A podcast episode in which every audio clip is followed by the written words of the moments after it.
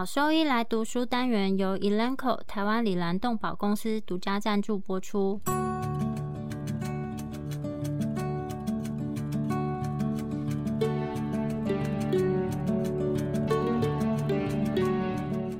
欢迎收听超级好兽医来读书，好读书，读书好，读好书，三日不读书，竞争一定输。眼睛太忙没时间念书，好兽医来读书，用说给你听。我是兽医师林哲宇 Steven。我是兽医师肖慧珍，在这边我们会挑选十个有趣的文章主题，用说的方式帮大家读书。每周一的中午十二点准时更新。兽医师来读书了。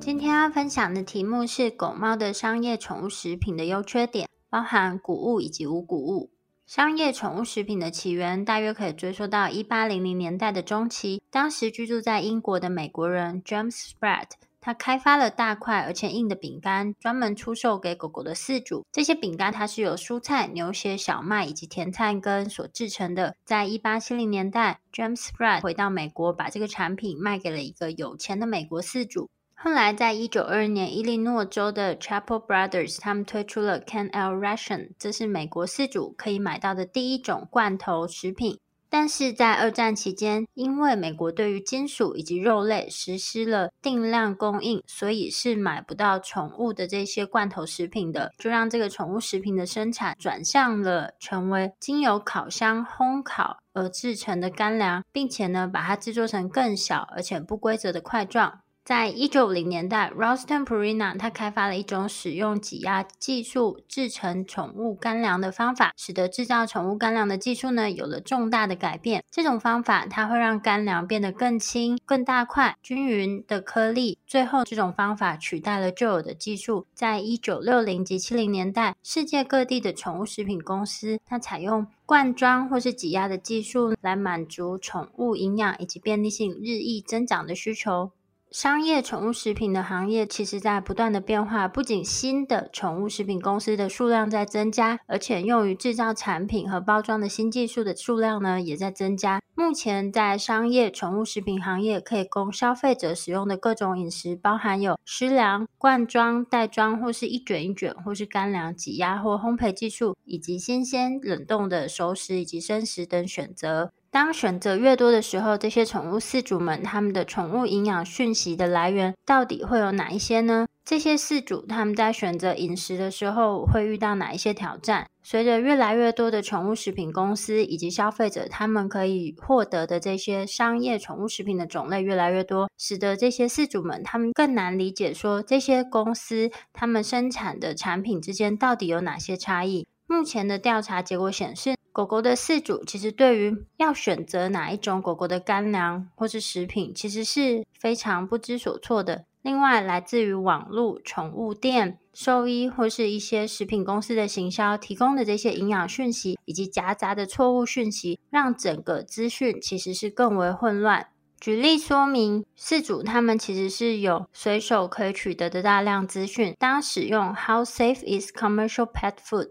商业宠物食品的安全性如何？这个词汇进行 Google 搜寻的时候，搜寻的结果呢，居然会产生六亿多个结果。前十个结果它是由各种来源组成，其中呢也包含了相互矛盾或是对立的资讯。比如说，其中有个网站，它就提供了由政府机构，也就是美国食品与药物管理局 FDA 发布的一些讯息。FDA 这个机构它会涉及商业宠物食品的监督方面，但是另一个网站只是一本。关于宠物食品安全的销售杂志，在前十个网站里面，其实就有一半以上，它是包含以意见、经验分享或是错误讯息。这些讯息呢，都会造成饲主们对于商业宠物食品的恐惧。另外，在其中一个网站更讨论到了副产品，但是它是错误的列出了用于制作宠物食品的动物副产品包含的物质，包含有。皮、毛发跟羽毛，这个其实是错误的讯息，因为在美国饲料管制官员协会 （AFCO） 其实明确定义了宠物食品当中被允许的成分。针对肉类副产品以及家禽副产品的定义当中，其实是明确排除了以上提到的这些成分，排除了蹄、毛发以及羽毛。但是多数的饲主并不知道这些网站提供的讯息是假的。还有一个网站，它是警告消费者说，这些商业宠物食品是如何让宠物生病。这个网站呢，它向消费者提供了一长串不应该包含在宠物食品内的有害成分清单，例如谷物以及肉粉。但是缺乏可靠的参考资料来支持这些说法，所以从这些我们很容易可以理解说，为什么饲主们他会对于使用什么样的产品来喂食狗狗以及猫咪是非常困惑，以及可以理解到底为什么有些人他会对商业宠物食品抱持着负面的看法。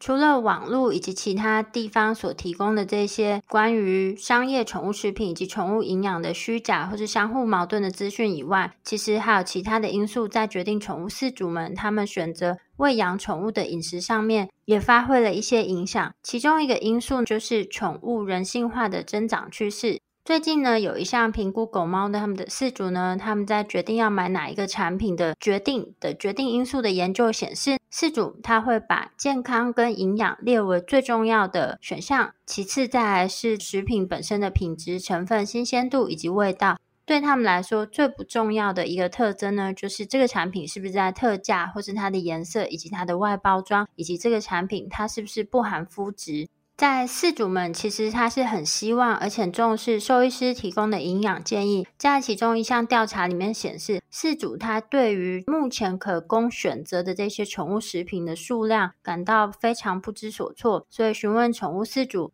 您希望兽医师为您推荐常规或是宠物的维持饮食吗？”百分之七十的饲主他们是希望兽医师能够协助他们，但是尽管如此，只有百分之三十八的饲主。提到说，他们的兽医师在前一年提出了关于宠物饮食的一些建议，但是也有一些人说，他们其实并没有收到兽医师提供的饮食建议。也有其他的数据显示说，兽医师其实是宠物营养讯息的主要来源，也是宠物饲主们他们最重要的这些营养讯息的来源。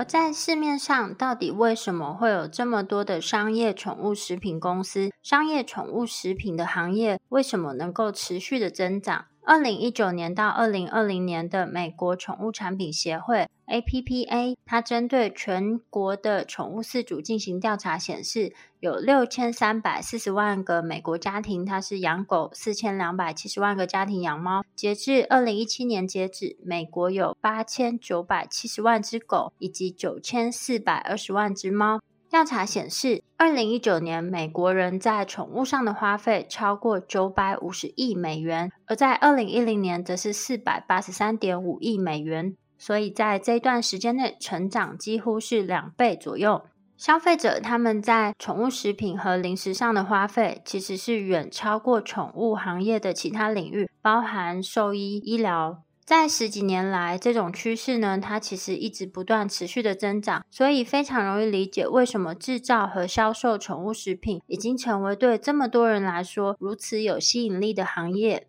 不论是律师，或是没有接受过任何小动物营养培训的兽医师，拥有行销学位的人，或是外行，或是只有制作或销售自有品牌宠物商品的一些例子。这些趋势，它和雇佣合格专家团队的主要宠物食品公司形成了非常鲜明的对比。在这些雇佣合格专家团队的公司来说，他们雇佣的专家包括有注册的营养兽医专科医师，拥有兽医营养博士学位的医师。食品安全专家、毒理学专家、工程师等等之类的。在行销方面，随着越来越多的公司他们进入宠物食品的市场，非常多的公司他们把行销作为一种将他们的食品和其他竞争对手的食品区分开来的方式。在某些类型的商业宠物食品的行销声明里面，其实都缺乏了知识性的研究。例如，有一些公司，它会透过行销来诋毁说宠物食品当中使用的某些成分，比如说使用了谷物或是副产品。同时呢，声称不含这些成分的饮食对狗跟猫来说更健康。这些行销导致一些饲主认为，给予宠物最佳的饮食就是无谷物饮食。但是，讽刺的事情是，在提出避免宠物食品中含有谷物建议的同时，人类的营养学专家正在提倡说，在人类自己的饮食尽可能的去更多摄取全谷物，因为全谷物的饮食其实是对健康来说有帮助的。在美国，大多数的宠物饲主大于百分之九十呢，主要也是使用商业熟食来喂食他们的宠物。相比之下，使用生食或是其他自制饮食来喂食宠物的饲主比例相对是低很多。在参与本次调查的兽医专业人士里面显示，有百分之八十五点九的人认为，商业宠物食品其实是远比生食更健康。喂食熟食的这些商业宠物食品的饲主比例很高，而且宠物的寿命其实是比过往的来得更长。虽然可能还有其他许多因素的影响，但是伴侣动物的营养以及兽医医疗的进步，其实都在延长狗猫的生命。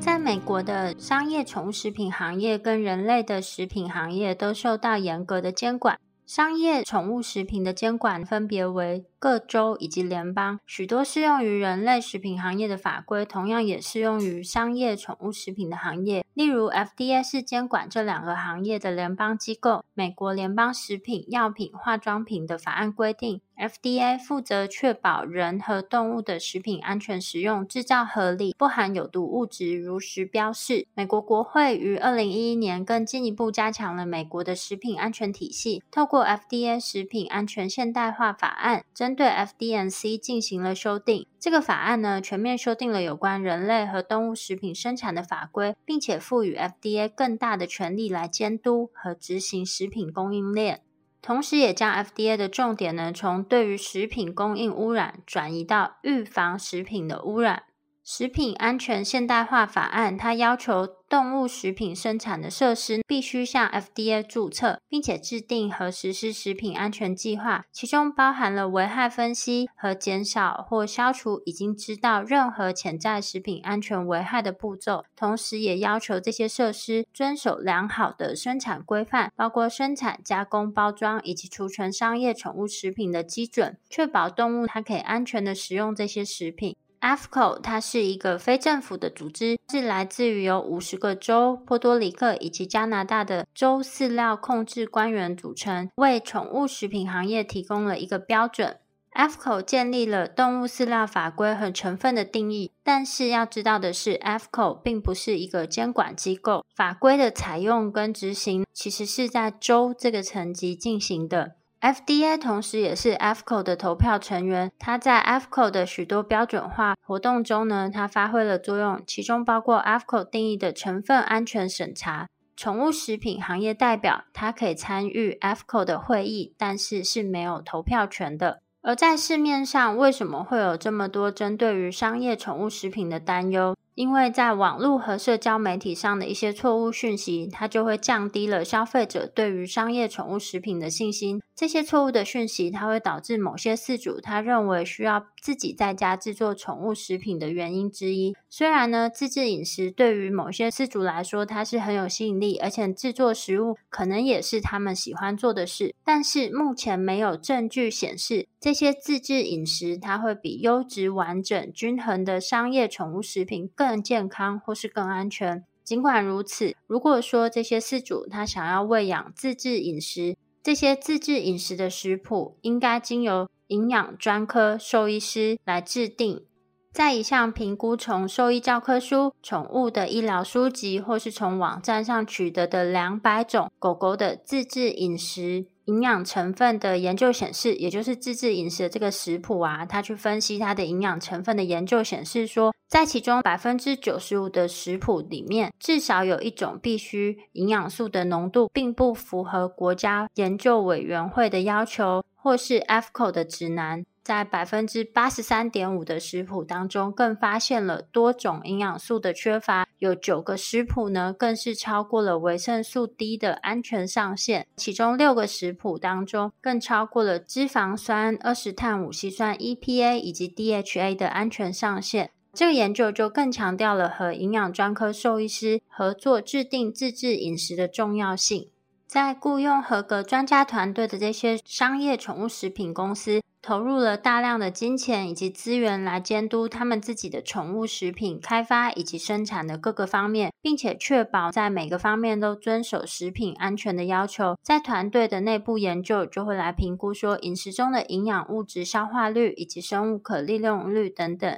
虽然这些内部研究并不一定每一篇都对外发表，但是对宠物食品公司来说，在向这个饲主出售饮食之前，评估这些饮食在喂养动物的表现其实是很重要的。其中有一些比较大的公司，其实多年来一直把这些食物喂给自己的狗狗跟他们的猫，就是他们自己各有养一群狗跟一群猫，他们长期喂食这些饲料，以确保狗狗跟猫咪他们在长期使用这些食物的健康状况是不是都是良好的。这些公司呢，其实它也和专家展开了一些临床研究，以支持这些主张以及提高营养的知识，并且有一些结果呢，是发表于期刊上面。偶尔我们会得到一些讯息说，狗猫的健康问题跟喂养商业宠物食品或是自制饮食有关。但是你考虑到，其实每年有数百万个宠物因为喂食这些食品而造成动物它营养缺乏或是营养过量的风险，相对是很低的。特别是那些有聘请专家团队的公司所生产的食品。所以相比之下，有更多的健康问题，它是和使用自制饮食喂养宠物造成的营养不均衡相关。在 FDA，它也报道了说，每一年宠物食品跟零食它们召回跟撤回的情况，所有的宠物食品跟零食它召回的数据平均每个月是不到三次。商业熟食的宠物食品跟零食，它召回的次数呢，是平均每月不到一次。大多数这些东西它被召回，主要都和狗猫的疾病是没有关系的。其中只有一种狗狗的罐头食品跟一种猫咪的罐头食品和疾病有关，另外一个则是被沙门氏菌污染的狗狗零食。然后将十二个月内宠物食品跟零食召回的数量和同一期间人的食品跟饮料它被召回的数量进行相对比之后，我们可以发现，在同一个期间，其实有超过八百种人的食品跟饮料它是被召回的。这些召回的因素主要是因为这些食品或是饮料它们受到病原体的污染。被召回的这些人的食品类型包括有新鲜的水果、蔬菜、鸡蛋，还有 cheese 以及其他的食品。这些食物它通常和饲主们他们为狗猫准备自制饮食使用的食材是相同的。美国农业部 USDA 它也报道了关于肉类以及家禽类产品它召回的情况。供给人类食用的这些肉类或是家禽类产品，可能含有病原体未申报的过敏原或是异物，或是在没有经过检查的情况下进行生产。FDA 它会把受到沙门氏菌污染的商业宠物食品归类为它是掺假的，所以不适合进行销售。但是呢，如果你向消费者出售被沙门氏菌污染的生鸡肉，其实并不是违法的状况。其中可以卖给消费者的这些生鸡肉，有可能包含有对于多种抗生素或是其他病原体具有抗性的菌株。所以从这边我们可以知道，购买供给人类食用的食品，拿来制作宠物的这些自制饮食，并不能保证说比购买熟食的商业宠物食品来说更安全。也没有证据显示说，喂养这些自制饮食的宠物，它们比喂养商业完整均衡饮食的宠物来说是更健康或是更长寿。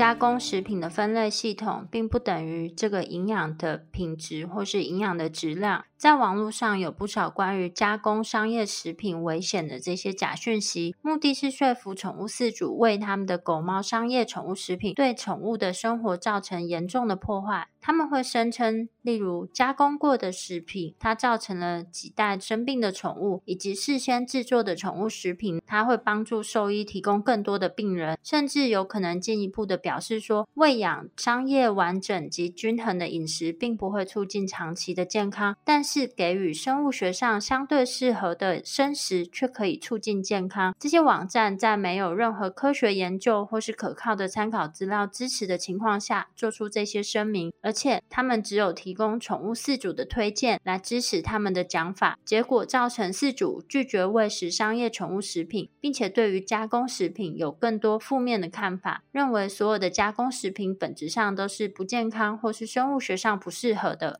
这边要厘清的一点是，美国农业部它其实将加工食品定义为任何经过清洗、清洁、碾磨、切割、切碎、加热、巴氏杀菌、热烫、烹饪、罐装、冷冻、干燥、脱水、混合包装或是其他改变程序的农产品原物料，都定义为加工食品。如果使用这个美国农业部加工食品的定义，任何生吃或是经过清洗的食品，其实都经过一定程度的加工。所以“加工”这个词的定义是非常广泛的。所以，我们把它讨论在食品上面，说这个是加工食品，其实是没有意义的。加工食品其实也包括在食品当中添加其他的营养素，包含维生素、矿物质、盐、糖或是脂肪。或是其他的加工状态，比如说储存、过滤、发酵、提取、浓缩、微波包装，这些也都算是加工的一部分。加工的种类还有它的程度，跟最后这个食品的营养成分其实是没有必然的关系。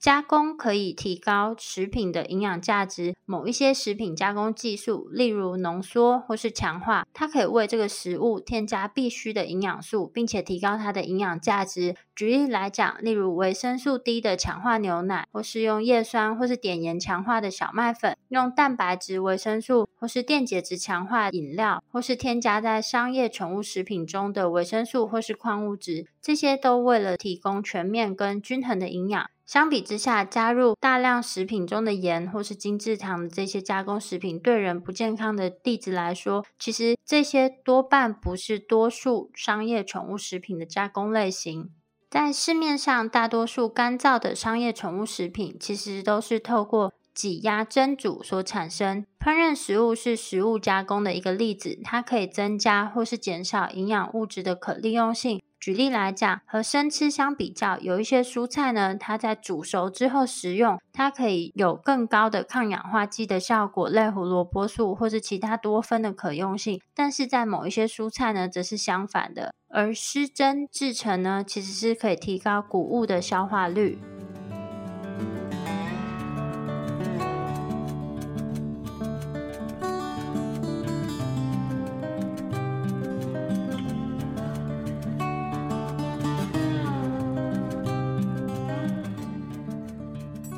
你现在给毛孩的驱虫真的够缜密了吗？清洁爽比你想的更周到，犬猫体内外寄生虫三十种适应症一次搞定，简单几滴让你三十天都放心。搭配李兰灵藻丝，对付跳蚤、必虱长达八个月的保护。一秒圈上零叮咬，没有空窗期，不怕水，也没有异味，让毛孩安心享乐。点点新界爽，内外新皆爽。圈圈灵藻丝。毛孩灵藻师，让狗狗、猫猫的防虫新生活可圈可点。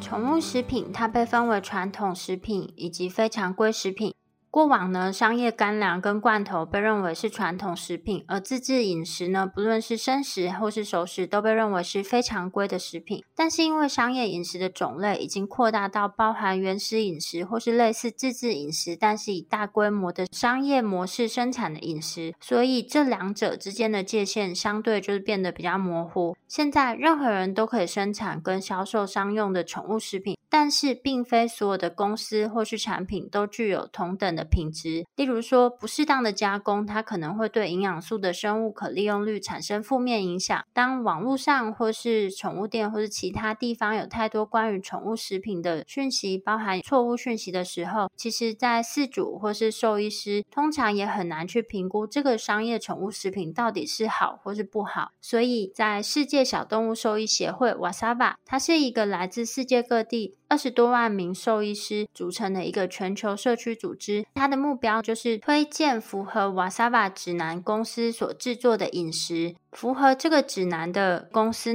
可以帮助我们区别说，这个公司它是不是相对信誉比较良好啊，或是说它的宠物食品是不是相对是高质量的一个方式。以下则是 WASAVA 采用的八个准则。第一，这个公司它是否有雇佣全职合格的营养师，例如动物营养学博士，或是取得美国兽医营养专科或是欧洲兽医营养专科的兽医师。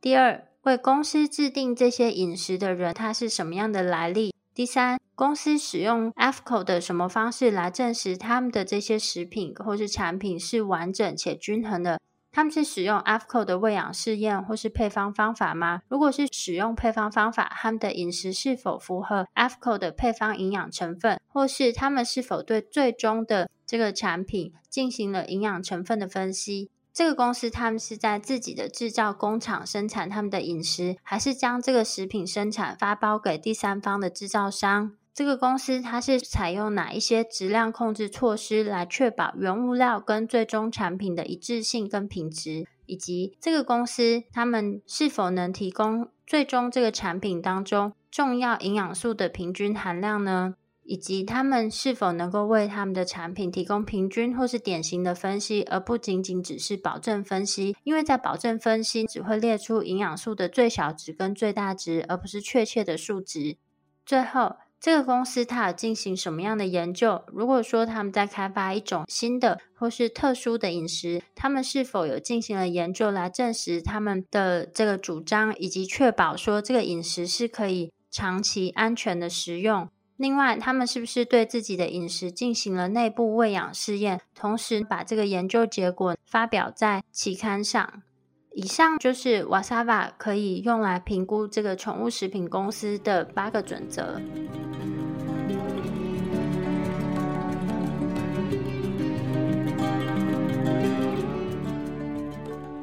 谷物饮食和五谷的饮食究竟指的是什么呢？玉米、小麦和米等谷物为人类、狗狗和猫咪的饮食提供了丰富的营养来源。例如，玉米是非常好的亚麻油酸来源。而亚麻油酸是所有哺乳类饮食中的必需脂肪酸。玉米还提供了蛋白质、必需氨基酸、抗氧化剂、微生物、矿物质、纤维和能量等。几十年来，谷物一直是完整和均衡的宠物商品粮的一个部分。人类饮食指南也强烈的建议在饮食中加入更多的全谷物，作为健康饮食方式的关键要素。经过适当加工的谷物，在狗狗和猫咪中都是非常容易消化的。一些饲主担忧谷物中的麸质可能是狗狗过敏的来源。麸质是谷物的蛋白质成分，一种来自小麦、黑麦和大麦的麸质中的特殊蛋白叫做纯溶蛋白 （gliadin）。乳糜泻 （celiac disease） 的人类患者对于此会有反应。玉米和大米中的麸质并不含有这种纯溶蛋白，因此患有乳糜泻的人通常对玉米或大米中的麸质则没有反应，而狗狗对麸质的过敏非常少见。有一种可遗传性的肤质敏感性肠病，类似于人类的乳糜獬，可能发生在特定的品系的爱尔兰雪达犬。一些患有犬类癫痫样痉挛症候群 （Epileptoid Cramping Syndrome） 的边境梗犬 （Border Terriers） 对于研究人员声称的无麸质饮食的反应是良好的。然而，事实上，表现出改善的狗狗，它们的饮食并不是无谷物或无麸质的饮食，因为它们含有大米。因此，这些狗狗似乎能耐受大米的麸质，就像患有乳糜泻的人类病患一样。大约十到十五年前，人们开始担心在宠物商品粮中使用谷物，而这种担心似乎主要是由行销所驱动的，而非科学。透过市场行销和网际网络，饲主被告知要关注宠物食品中的成分，以此作为确定其品质的一个方式。他们还被告知宠物食品中的谷物是填充物。拒绝用于人类食品的谷物，最终却用于宠物食品这样的资讯，所以可能会导致过敏和其他健康问题，并且对宠物食品是有害的这类的资讯。尽管透过官方认证的营养专科兽医师撰写卫教文和资讯，讨论了宠物食品中谷物的迷思和误解，但对五谷饲料的需求仍然稳定成长。在许多非处方的五谷饮食中，豆类和土豆等替代成分似乎已经取代了原本的谷物，但尚未对这一些新成分进行长期安全性的研究。目前，一些无谷饮食和狗狗罹患继发性扩张性心肌病 （DCM） 有关。美国 FDA 因此启动了对于该问题的调查，这项调查目前仍然持续中。自 FDA 于2018年宣布调查以来，已发表了验证食用无谷饮食的狗狗与 DCM 之间关联的研究。一个名为“狗狗的饮食相关扩张性心肌病 ”（DCM） 的 Facebook 小组，其成员包括了兽医专业人员，如心脏专科兽医师、营养专科兽医师、内科专科兽医师以及宠物饲主等，正在继续收集有关 DCM 的狗狗饮食资讯。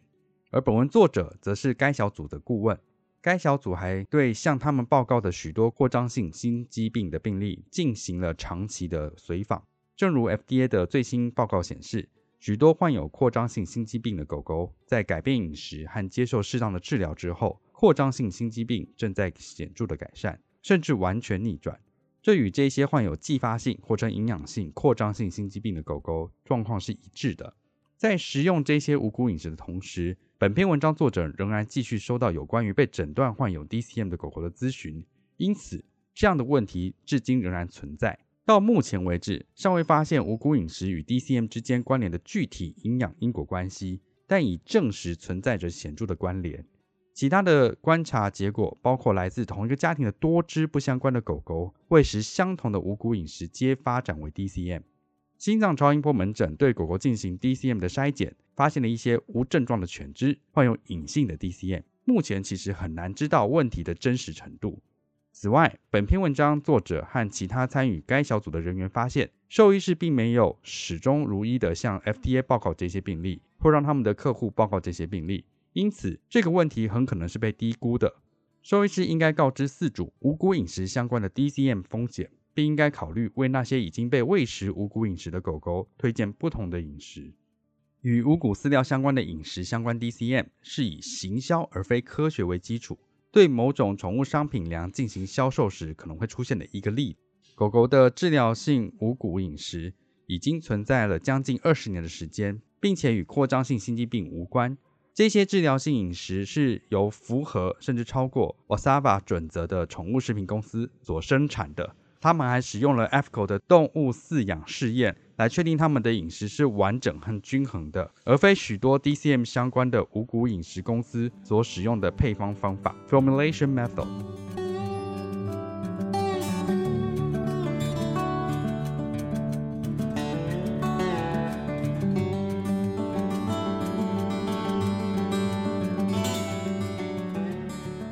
那么，宠物商品粮可能不是所有猫咪和狗狗的最佳选择哦。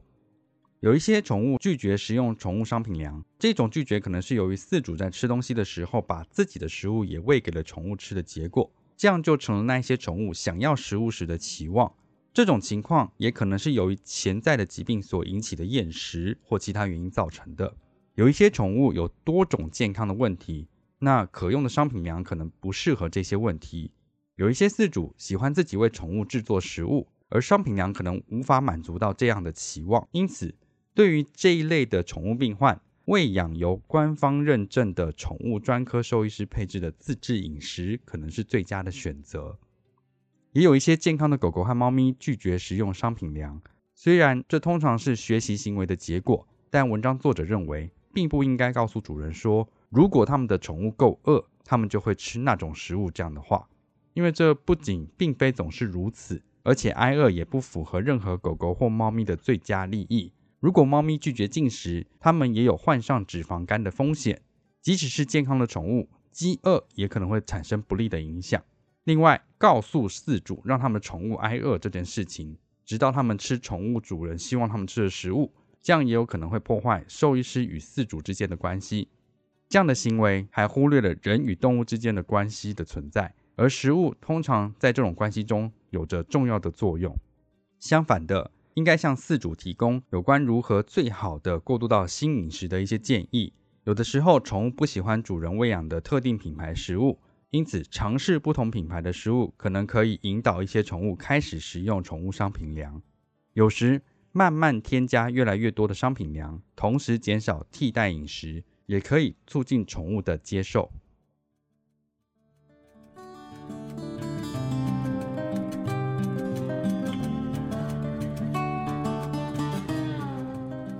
总结：宠物商品粮的存在，在美国已经有将近一百年的历史。这个行业现在由于有不同专业知识程度的各种公司，以及他们生产的各种饮食所组成。网际网络上透过广告、社交媒体和其他来源，提供关于宠物商品粮的大量错误讯息，导致了许多饲主感到不知所措，对于喂养他们的狗狗或猫咪的最佳饮食而感到困惑。然而，兽医师仍然是饲主最值得信赖的营养资讯来源。所以，其实最重要的是，兽医师应将营养作为例行咨询的一个部分。商业宠物食品行业不仅在销售额上持续增长，在生产商品粮的公司数量上也都有持续成长的情形。因此，行销是一些公司将他们产品与竞争对手产品区分开来的一种方式。然而，行销声明并非总是有相关研究的支持，而这样的行销可能会导致一些不良的问题，像是如我们所见的五谷饲料的饮食与狗狗扩张性心肌病 （DCM） 的关联等。商业宠物食品行业和人类食品行业在美国都受到高度的监管，以确保宠物食品和人类食品都可以安全的使用。尽管偶尔会发生宠物商品粮召回的事件，但事实上发生频率远低于人类食品召回的事件。宠物商品粮是经过加工的，基本上人类食用的许多食物也都是经过加工的，而宠物商品粮是一种完整且均衡的饮食。目前不太符合超加工食品 （ultra processed food） 的分类。这些所谓超加工食品类型的食物包括了糖果、蛋糕和冰淇淋等。此外，目前对于加工定义比较混乱不一致，并且并不一定与食品的营养成分或其安全性有相关。尽管宠物商品粮提供了极好的营养，并且仍然是美国最常见的宠物食品类型，而宠物的寿命也不断延长，但它也并非所有的宠物的最佳选择。如果饲主不选择喂食宠物商品粮，那么最重要的事情是，他们的喂食内容必须应该是官方认证的营养专科兽医师配置的自制饮食才是比较理想的。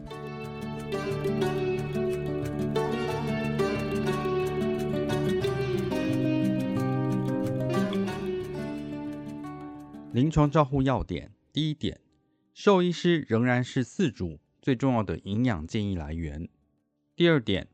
大多数饲主希望他们的兽医师为他们的宠物推荐饮食，但只有大约三分之一的兽医师会定期向他们的客户提供这些讯息。那怎么改善呢？可以在每次的饲主造访的时候讨论关于宠物的营养，包括了提供一份具体的宠物饮食清单，或者宠物食品公司让这些公司推荐适合的宠物食品，或者。透过诊所的网页或列印折页，提供饲主额外的营养建议和资源等等。第三点，如果饲主有兴趣倾听你对于特定主题的理解，请保持和饲主讨论可能有的潜在迷思和错误讯息的意愿。第四点，有关宠物营养的新讯息不断增加，因此兽医师向饲主提供最新且准确的资讯是非常重要的。例如说，在宠物营养领域存在着许多接受继续教育的机会，但要选择合格的人员提供的继续教育，且这些合格人员是透过你发表的科学研究来支持他们的建议的。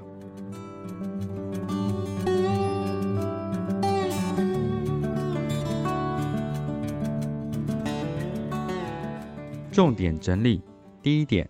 关于宠物商品粮存在着许多错误的讯息，导致宠物主人不知所措，且对于喂养宠物的最佳饮食方面感到困惑。第二点，并非所有的宠物商品粮的公司都有投入相同数量的资源来确保其饮食的品质。第三点，许多宠物和人类使用的食物都是经过加工的，然而加工的类型和程度并不总是和产品的营养价值相关。第四点，宠物商品粮在美国的州政府和联邦政府层级均受到监管，而其中许多的标准是同时适用于人类食品行业和宠物商品粮行业的。第五点，谷物是宠物和人类饮食中必需营养素的丰富来源。对于宠物食品中谷物的担忧是基于行销而非科学，也就是目前对于五谷饲料比较好的这个认知，是因为成功的行销手法而非科学证实的结果。